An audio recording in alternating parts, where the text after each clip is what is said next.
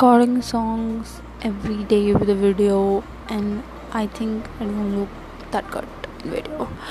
So I'm gonna be posting my songs or I can say I don't know my songs on my podcast so you can listen to it on Spotify. I don't know how is that possible for free, but it is possible.